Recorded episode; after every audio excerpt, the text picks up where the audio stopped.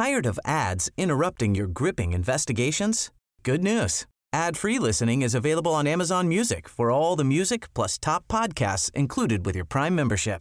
Ads shouldn't be the scariest thing about true crime. Start listening by downloading the Amazon Music app for free or go to amazon.com slash true crime ad free. That's amazon.com slash true crime ad free to catch up on the latest episodes without the ads. Hello? Hello? Podcast Network Asia. Isang paalaala, ang susunod na kabanata ay naglalaman ng mga salita at pahayag na maaaring magdulot ng takot, pangamba at pagkabahala sa mga nakikinig, lalo na sa mas nakababatang gulang. Huwag magpatuloy kung kinakailangan. Tuloy po kayo sa ika-apat na pong gabi ng San Telmo Society. Kumusta po kayong lahat? Sana ay napapakinggan ninyo ang episode na ito sa maayos na kalagayan. Ang San Telmo Society ay ang listener story submission segment ng Philippine Camper Stories. Kung saan binabasa ko ang mga totoong kwento ng kababalaghan at pagtataka mula mismo sa ating mga tagapakinig. Ang pagbabalik ng paborito niyong segment ay hudyat na rin ng pagsisimula ng ating celebration para sa second anniversary ng Philippine Camper Stories. Dalawang taon na ang nakalipas nang magsimula tayong magkwentuhan. Mula sa mga iilang taong nakikinig noong October 2020, mahigit half a million streams na tayo mga campers. At walang batid akong nagpapasalamat sa inyo.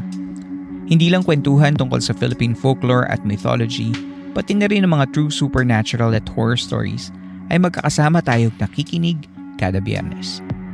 Kaya mula dito sa aking home studio sa North California at sa inyo mga giliw kong tagapakinig kung nasan man kayo sa mundo, maraming salamat. Huwag na nating patagalin. Heto na ang unang kwento mula kay Medwin tungkol sa isang kakatuwang bahay at sa nakita ng kaibigan nila dito. Hi sir, I'm a fan ng podcast niyo noong napakinggan ko sa Spotify and after months of listening, I decided to share the story. The story is not mine. It came from my wife sa lumang bahay nila na puno ng kababalaghan at pwede nang sabihing haunted house. Huwag na nating pahabay. Nangyari ito nung kabataan pa ng misis ko taong 2000 to 2003 sa lumang bahay nila. Bali doon na siya nagkaisip at tumira sila sa bahay na yon for at least 5 years. Nasa maliit na subdivision yung bahay. Maganda yung bahay, may bakuran, may gate, maayos na bakod, may grotto sa labas, may teres at yung bahay na itsurang 90s talaga. Pangatlo sa magkakapatid ang misis ko at may dalawa siyang ate. That time tatlo pa lang silang anak and mama lang nila yung kasama nila sa bahay dahil nasa abroad si papa niya. Base sa mga kwento niya, sobrang daming kababalaghan moments na talaga namang nakakatakot at worth na ikwento dito sa San Telmo Society. Pero etong kwento na to ay masasabi naming pinakakaiba. One day, tatlo lang daw sila sa bahay na magkakapatid. Si mama nila ay namalengke at napagkasunduan nila magkakapatid na hintayin ang mama nila sa waiting shed sa labas ng subdivision. Kaya yun, umalis sila ng bahay, nilock nila yung pinto ng bahay at yung gate at nagpunta sila sa shed. And then nagpunta itong friend ng ate niya sa bahay nila. Mali ba kasi ng friend ng ate niya na walang tao doon? Pero ang nakakapagtaka, kapag dating daw ng kaibigan ng ate nila sa bahay nila, ay bukas na bukas ang gate. Tapos sa mga ilaw at TV, bukas din daw. Kaya pumasok na rin siya sa loob ng bahay at hinanap ang ate niya. Ganun daw kasi yung friend ng ate niya na yon, maingay at feel at home sa kanila. Habang nasa loob daw siya ng bahay at palingalinga, nagawi siya sa bandang kusina. At doon niya nakita na may babaeng nakabelo at nakapangkasal. Sa takot ng kaibigan ng ate niya ay nagtatakbo ito palabas. Ang sabi nga ay sinundan pa siya ng babae hanggang doon sa sala nila. Hanggang sa nakalabas na ng bahay ang kaibigan ng ate niya. Moving on, pauwi na itong wife ko kasama ang ate at nanay nila. Nang makasalubong nila yung friend niyang ate niya na humahangos at hingal na hingal. Ang sabi niya, May tao sa bahay niyo! Pag uwi naman nila ay nakalak yung bahay. As in kung ano yung iniwan nilang pagkakasarado, yun yung dinatnan nila. Para sa misis ko at sa pamilya nila, hindi na bago na may ganon na nakikita. Pero that one day ay medyo kakaiba sa mga normal nilang nakikita at nararamdaman. Kaya napagdesisyonan kong ikwento na rin ito sa inyo. Yun lamang po ang aking kwento. Madami pang kwento ng kababalaghan sa old house nila. Na next time na lang namin ikakwento ng misis ko. Sana babasa niyo po. Salamat. Hello Medwin. Maraming salamat sa kwento mo sa amin. Pinamagatan ni Medwin ang kanyang entry na time slip. Meaning naniniwala siya na ang babaeng nakita ng kaibigan ni Mrs. ay isang taga-ibang panahon. Now, ano nga ba ang definition ng time slip? Ang time slip ay pagka-disrupt ng time-space continuum meaning ito yung instances kung nagko-collide ang ating present time sa iba pang time periods. Sa ating podcast, dalawa pa lang ang may tuturing ko na time slip occurrences. Ang una ay ang kwento ni Hill Perez, ang teleporting soldier mula sa Old Intramuros patungo sa Mexico. Ang buong kwento noon ay nasa episode 3. At ang pangalawa naman ay ang accidental time slip na naranasan ng aking kaibigan na si Carlo when he saw himself face to face but the other Carlo was from the colonial period. Kaya sobrang natutuwa ako kasi may bago na naman tayong kwento ng time slip sa kwento ni Medwin. Bakit nga ba ito pwedeng may consider na time slip? Kasi reactive yung babaeng nakapangkasal na nakita ng friend ni Mrs. Sinundan pa daw kasi siya nung babaeng nakapangkasal. Although minimal ang interaction nila, gawa nang natakot na nga yung friend ni Mrs. Pwede din naman na isang hindi matahimik na kaluluwa yon na nakita lang nung babaeng friend nila dahil bukas ang supernatural senses nito. Kasi hindi naman nagbago yung itsura ng bahay nung nakita niya yon. Yung babaeng nakabelo lang yung pinaka out of place at that particular time. Sabi pa nga niya, bukas pa nga daw yung mga TV at yung mga ilaw. Kaya same setup pa rin ng bahay.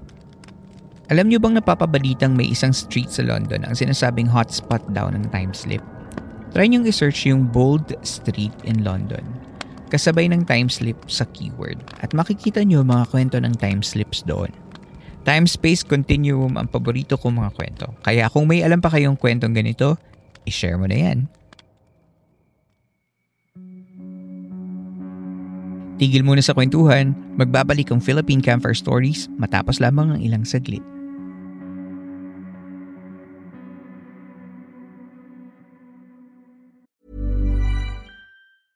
When you're ready to pop the question, the last thing you want to do is second guess the ring. At Bluenile.com, you can design a one of a kind ring with the ease and convenience of shopping online. Choose your diamond and setting. When you find the one, you'll get it delivered right to your door. Go to Bluenile.com and use promo code LISTEN to get $50 off your purchase of $500 or more. That's code LISTEN at Bluenile.com for $50 off your purchase. Bluenile.com code LISTEN. Tired of ads interrupting your gripping investigations? Good news. Ad-free listening is available on Amazon Music for all the music plus top podcasts included with your Prime membership.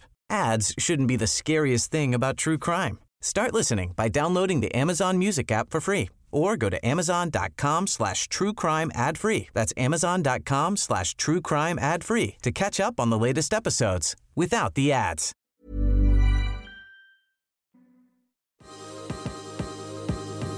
Are you a podcaster? O iniisip mo din bang mag-podcast? Well, let me share that podcasting saved me from the past years of the pandemic. So imagine how important my podcast is to me and of course to the listeners. Sa dami kasi ng ginagawa at iniisip natin, if you add the hassle of editing your podcast, it makes it seem like a lot of work. Well, that's true. Until we found the one tool that powers it all and makes podcasting fun to do again. Introducing Pod Machine. Ang Pod Machine is the most affordable podcast subscription service that helps you with your podcasting needs. They've got everything from audio production, crafting designs, and marketing and growth support.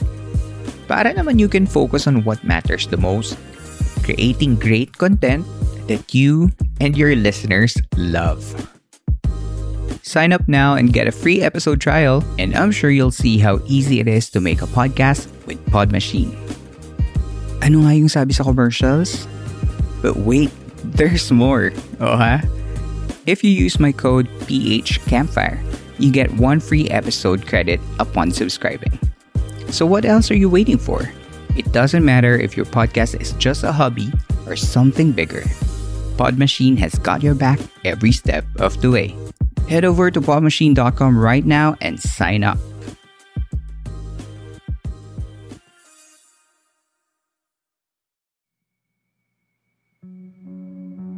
Sa pagpapatuloy ng Philippine Camper Stories.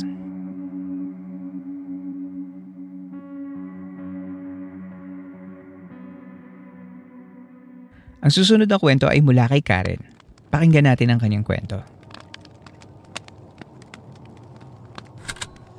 Magandang gabi, Campmaster. Ako ay isa sa inyong masugid na tagapakinig. Maraming maraming salamat at binigyan mo ng pansin ang paksa tungkol sa kababalagan. Ang kwento ko ay tungkol sa aking pinsan na itinago ng aswang nung bata pa siya. Itago natin siya sa pangalang RJ. Ito ay nangyari sa probinsya ng aking ina sa Aklan. Ayon sa pagsasalaysay ng aking ina, inutusan si RJ ng kanyang nanay para bumili ng suka.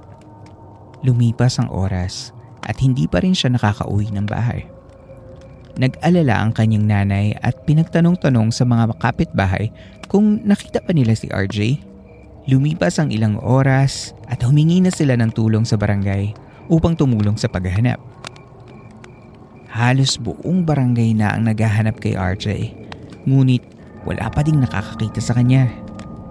Nang lumaon at pagtakip silim na, si RJ ay natagpuan na nakatayo sa ilalim ng isang puno. Doon lamang nawala ang pangamba ng kanyang ina dahil nakita niyang ligtas ang kanyang anak. Nung sila ay nakauwi, Tinanong nila si RJ kung bakit siya nagtago o saan siya nagpunta.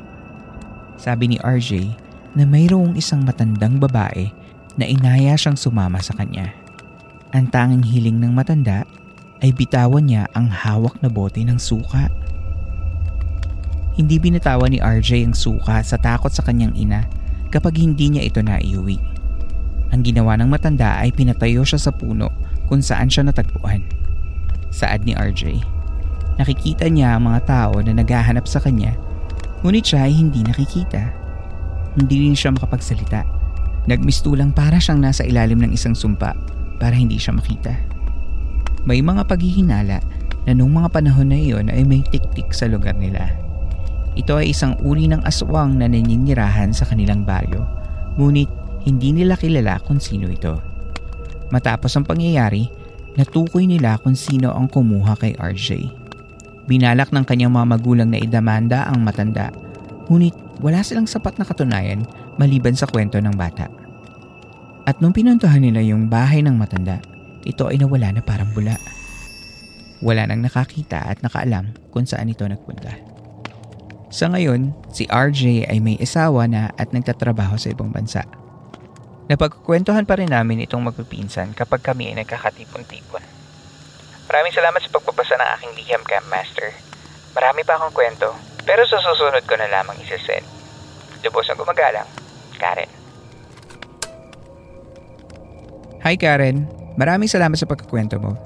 Ni-imagine ko yung pakiramdam ni RJ bilang bata na nakatago sa puno at hindi makita ng mga taong naghahanap sa kanya. Nakakatakot siguro yun.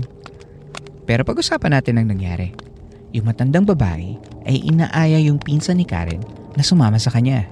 At nang ayaw nitong sumama, ay kinulong ito sa isang puno para hindi siya makita at marinig ng mga tao sa labas. Naisip niyo rin ba kung ano yung naging saving tool ni RJ? Ano sa tingin niyo? Kung ang sagot niyo ay ang sukang ipinabili sa kanya ng nanay niya, pareho tayo nang naiisip. Ang suka ay isang known repellent ng mga aswang. Narinig ko din na sinabi yan ng Esoteric Society of the Philippines na may ginagamit silang adobo spray. Nakakatawang isipin no? Pero isa sa mga main ingredient ng adobo ay ang suka. At kung ilalagay nga ito sa isang spray ay parang practical din dahil para ka nang nagkaroon ng pepper spray na pwedeng gamitin sa aswang. And I'm sure hindi naman yung literal na adobo yung ipang spray ng Esoteric Society of the Philippines. So hindi natin siya pwedeng i-take literally. At knowing na meron kang ganong tool laban sa mga aswang, tandaan na huwag ka rin mananakit kung wala namang panganib sa buhay mo o sa mga nasa paligid mo. Kahit aswang pa yung nasa likod mo. Dahil sa second anniversary celebration natin this month, hindi tayo titigil sa dalawang kwento lang ngayong gabi. Doblehin din natin ang takot dahil here are two more stories. Pakinggan natin ang susunod na kwento mula kay Jobert. Magandang gabi, Campmaster, at sa mga katulad kong campers. The story that I'm going to share is related to the latest episodes dun sa collab nyo with ESP. I really like the two episodes, lalo na yung second where they talk about on how to deal with aswangs. They also mentioned yung mga pangontra and some of which ay ginagawa na namin at may mga bago sa akin which I would like to try. Actually, I don't have a first-hand experience with an aswang and I don't like to have one. Nabanggit ng ESP na madaming aswang sa Bicol. Pero itong mga ikikwento ko sa campsite ay naikwento lang din sa akin ng mga taong malapit sa akin. Simulan natin sa kwento ng classmate ko noong high school. Hindi ko matandaan kung kailan ito nangyari. Siguro nasa second year high school ako nito. Bumisita kami sa burol ng isa sa mga kapamilya ng classmate namin. Okay naman, solemn yung pakiramdam at mararamdaman mo sa kanila talaga yung pagdadalamhati ng panahon na yan kasi napaka-solemn ng pakiramdam. Maya-maya pa ay nagkwento itong classmate namin tungkol sa isang matandang babae na dumalaw umano nitong nagdaang araw ng burol. Hindi naman daw nila kakilala yung matanda. Medyo weird din daw yung suot nito na parang makaluma at meron itong suot na itim na belo. Nung una, hinayaan lang nila kasi hindi naman daw ito nanggugulo. Ang pinagtataka lang daw nila ay darating ito tuwing magtatakip silim na at aalis din naman matapos ang ilang oras. Hindi rin ito kumakain ng mga inahahain nilang biskwit at sopas. Kahit tubig o kape hindi rin nga umiinom. Ang gusto lang nitong gawin ay umupo ng ilang oras at bago ito umalis ay susulyap ito sa loob ng kabaong. Noong pangatlong gabi ng lamay ay nagkaroon sila ng hindi magandang kutob tungkol sa matanda. Ang sabi ng isa sa mga tita ng classmate ko ay baka raw aswang ito. Minabuti nilang maghiwa ng kalamansi.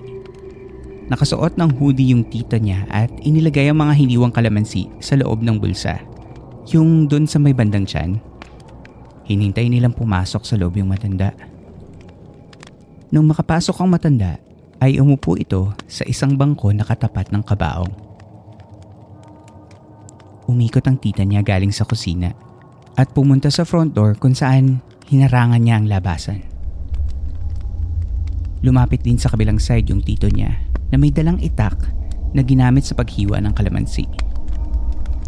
Kumbaga, na-corner nila yung matanda. Hindi raw mapakali yung matanda sa pagkakaupo nito pero hindi niya pinapahalata. Hindi niya nagawang sumilip sa kabaong at nagpaalam daw itong aalis na siya. Isang side note na dito sa probinsya namin, lalo na kapag may burol o lamay, bawal magpaalam na aalis na. Kaya laking pagtataka ng mga tao kung bakit nagpapaalam yung matanda gayong mapamahayin ng lugar. Sabi ng tita niya sa matanda, Sige ho lola, pero hindi niyo na ho kailangang magpaalam. Uuwi na po ako. Mauna na ako. Inulit ng matanda yung pagpapaalam niya pero hindi naman ito tumatayo sa pagkakaupo. Hindi ito makalapit sa pintuan kung saan nakatayo ang kanyang tita. Wala akong balak na guluhin kayo. Sabi ng matanda nang akmang lalapit yung tito niya sa matanda. Hindi na ako babalik. Basta palabasin niyo lang ako dito. Dagdag pa nito. Pwede naman po kayong lumabas. Wala naman pong pumipigil sa inyo. Sagot ng tita niya sa matanda. Iyang hawak mo sa bulsa mo, ine. Yan ang pumipigil sa akin. Pwede bang itapon mo na yan? Sabi ng matanda na may halong pagkainis. Itatapon ko ho ito, pero ipangako mong hindi ka na babalik. Sabi naman ng tita niya. Tumango lang ang matanda. Agad namang lumabas yung tita niya pero hindi niya pa rin tinapon yung kalamansi. Lumapis din yung matanda na may halong pagmamadali at hindi na lumingon pa. Sinundan nila ito ng tingin hanggang sa paglalakad nito sa tabing kalsada. May mga poste ng ilaw sa daan pero bigla itong nawala nang makalampas sa unang poste ng ilaw. Akala nila ay makikita pa nila ito ulit nung nakadaan dito sa pangalawang pose ng ilaw pero hindi na nila ito nakita. Itong susunod na kwento ay personal experience ni Mama. Nasa elementary school ako nang mangyari ito. Usap-usapan sa amin dati na may gumagalang aswang. May isang babae silang pinaghihinalaan na yun daw ay isang aswang. Bago lang ito sa kanilang paninginit dahil kaunti lang dati ang mga kapitbahay namin ay halos magkakakilala kaming lahat. Maayos daw siyang manamit at magdala ng kanyang sarili. Hindi ko lubos maisip kung bakit pinaghihinalaan siyang aswang. Nagbebenta siya ng longganisa at kung minsan ay tosino. Minsan ding bumili si mama sa kanya kasi hindi siya makatanggi. Hindi naman niya ito niluto at pinakain sa amin. Ipinakain na lang niya ito sa mga alaga naming aso. Hindi raw normal ang amoy nito. Napakalansa at dahil pinaghihinalaan nga itong aswang, ay ganun na lang yung ginawa ni mama. Isang hapon, nagwawali sa tabing kalsada si mama. Nakita niyang naglalakad papunta sa labasan yung babae. Para malaman niya kung totoo nga ba yung bulong-bulungan, itinayo niya yung walis tingting sa harapan niya. For context, yung kalsada ay pwedeng two-way. Si mama sa isang side lang nagwawalis. Hindi naman siya pumagitna. Tumayo lang siya doon sa gilid niya kasama yung walis. Pero si ate ay hindi siya magawang lapitan. May dala-dala itong mga paninda niyang longganisa at siguro ay mag-aalok na bentahan si mama. Binati naman siya ni mama at gumiti lang ito sa kanya. Pero hindi raw ito mapakali at hindi nito magawang makadaan kahit na malaki yung kalsada. Agad itong tumalikod at naglakad pabalik kung saan siya nanggaling. Hanggang dito na lang po muna ang aking ikakwento Itong dalawang story na to kasi yung nag-stand out sa akin sa mga kwento sa akin tungkol sa mga aswang gamit yung ibang pangontra. May mga story din yung grandparents ko na sure akong kikilabutan kayo. Mas rampat kasi yung mga aswang sa lugar nila dati kasi wala pang linya ng kuryente ang lugar nila. Yun lamang po. Hindi lang isa kundi dalawa ang bigay na kwento ni Robert sa atin. Parehong nakakatakot at parehong nakaka-excite marinig. Doon sa burol ng kapamilya ng classmate ni Jobert na may matandang dumadalaw sa burol, anong nai-imagine ninyo? Ang nai-imagine ko ay parang nasa setting ng isang libro ni Bob Ong, ang mga kaibigan ni Mama Susan, kung saan nasa isang probinsya yung bida at yung lola niya ay medyo weird na matandang pinuno ng isang kulto. Yun yung naiisip kong dumadalaw sa burol sa kwento ni Jobert. Sobrang nakakakabad din pakinggan kasi may tension na nangyari nung kinompronta ni tita yung matanda at hindi man inamin ng matanda na aswang siya ay sinabi niya na hindi siya makalabas gawa ng kalamansi. Parang natrap siya sa loob ng burol dahil doon. Pero mapapaisip ka ano kaya ang ginagawa niya habang nakaupo siya nung dumadalaw siya sa burol? Kinakabisado niya ba niya yung lugar or kinakain na pala niya yung essence ng bangkay? Hindi ko alam what exactly happened but it was hell of a good story. At isa na rin tong proof na totoo ang sinabi ng ating mga kaibigan sa Esoteric Society of the Philippines about kalamansi at walisingting bilang mga mabuting pangontra laban sa mga aswang. Thank you so much, Jobert, for your good stories. Break time muna sa takutan at bigyan muna natin ng oras ang ilan sa ating mga campers na sumulat sa atin. From our FB group, sabi ni Christian, pa-shoutout po Sir Earl, avid listener po ako ng podcast nyo. By the way, nag-email pala ako sa inyo dati at nag-reply po kayo.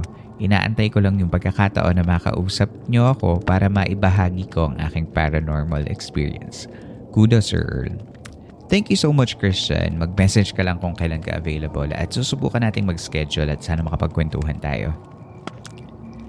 From our FB page, sabi ni SK Carlos Villegas, Hi, Campmaster. My husband and I are avid listeners from Riverside County. We love the podcast and the way you tell the stories. More power and looking forward to more episodes. Thank you so much, Villegas family. I'm so happy that you get to listen uh, to this podcast. Ay, nag-English tayo bigla. um, maraming maraming salamat at sa pagsuporta nyo rin sa ating Patreon. So, sana um, lagi kayo mag-iingat dyan sa Riverside County at kung mapasyal man kayo dito sa Northern California, um, I'm just here. Let me know. Uh, I'd love to meet you. Sabi ni Jerwin, Hi Earl, pa-shoutout din po ako. So this is it. Shout out to you, Jerwin. Thank you so much. I miss your story. Sana makapag-send ka pa if you have more stories to share. According to Lawrence, Hi Campmaster, please greet my new era campmates from Life After, especially sa campmaster namin na si Prince Hunter Cortez na palaging nakikinig sa every new episode mo. More power to you and your show, Campmaster. Oy, meron din kayong sariling Campmaster. Hi, uh, Mr. Prince Hunter Cortez. Baka naman pwede nyo kaming ma-invite sa camp nyo. And if you do have a show or podcast, uh, let us know and then we'll share it to the group. And uh, sana we go, we hope to meet with all of you. Thank you so much for listening. Sa FB group, sabi ni Wu Wei, avid listener talaga ako, especially pag San Telmo Society. When kaya ako masya-shoutout? Bricks po pala ng Bulacan. Hello Bricks, kababayan kita. Maraming salamat sa pakikinig mo. Taga Bulacan din ako. So, Um, shout out to you. Thank you so much for listening to the show and always for engaging dun sa social media. I always see your name. So maraming salamat na appreciate ko yun. Sabi ni Holy Grail Songs mula sa FB group natin. Pag mga ganito talaga, very relaxing and exciting, Sir Earl. Habang gumagawa ng chores, nakikinig ng true horror stories ninyo. The best. I think sumagot siya sa isa sa mga post natin sa FB group na kung kailan yata nakikinig ng, ng podcast. So, ako pag nakikinig ako ng podcast, usually may ginagawa din akong household chores like naghuhugas ng pinggan, naglilinis, naglalaba, yun. Kaya relate ako dyan, Holy Grail songs. At isa pa, sabi ulit ni Holy Grail Songs, the most interesting urban legend ever kasi ang daming tao nagsasabi ng experiences nila. Biringan ang dahilan kung bakit ko na-discover ang Paranormal Podcast which also led me to your podcast. So, I guess talagang magkakambal na kami ng paranormal podcast. So, thank you so much if merong mga nakikinig ng paranormal podcast na nakikinig din dito. Um, I hope that you enjoy both of those uh, shows. Thank you so much. And last, sabi ni Chris G, pa-shoutout ako sa next episode, Campmaster. Favorite ko talaga ang podcast mo. Palagi akong nakikinig habang nag-work, habang naghuhugas ng plato, bago matulog, or kapag wala akong magawa. Um, Chris, maraming salamat sa pakikinig mo. Parehong pareho talaga din tayo ng kakasabi ko lang na uh, habang gumagawa ng mga gawaing bahay. So, thank you so much for listening. That's it for this episode. Kung may mga gusto kayong ibahagi or may mga mensahe kayo or gusto niyong mag-hello, just reach out via our social media channels.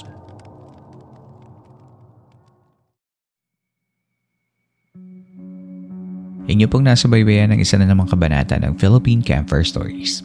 Sana ay nakatulong kahit panandalian ang pakikinig ninyo upang maipahingaan yung mga sarili laban sa problema at hamon sa labas ng campsite na ito. Mapapakinggan nyo pa rin ng libre ang mga nakaraang episodes sa lahat ng major podcast platforms. Kung nais ninyo maging bahagi ng podcast na ito, ay maaari kayong mag-share ng inyong mga kwentong kababalaghan o pagtataka at mag-email lamang sa campfirestoriesph at gmail.com. Susubukan nating isama ito sa story submission segment na San Telmo Society. Muli, maraming maraming salamat po sa pakikinig. Hanggang dito na lamang po at hanggang sa susunod nating kwentuhan.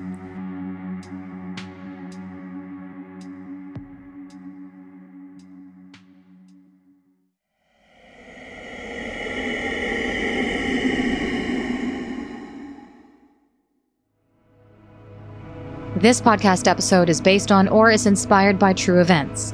Unless otherwise indicated, all the names, characters, businesses, places, events, and incidents in this podcast are either the product of the podcast creator's imagination or used in a fictitious manner.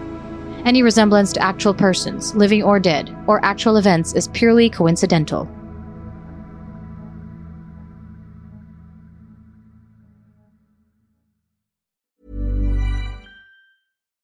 Flexibility is great. That's why there's yoga. Flexibility for your insurance coverage is great too. That's why there's United Healthcare Insurance Plans.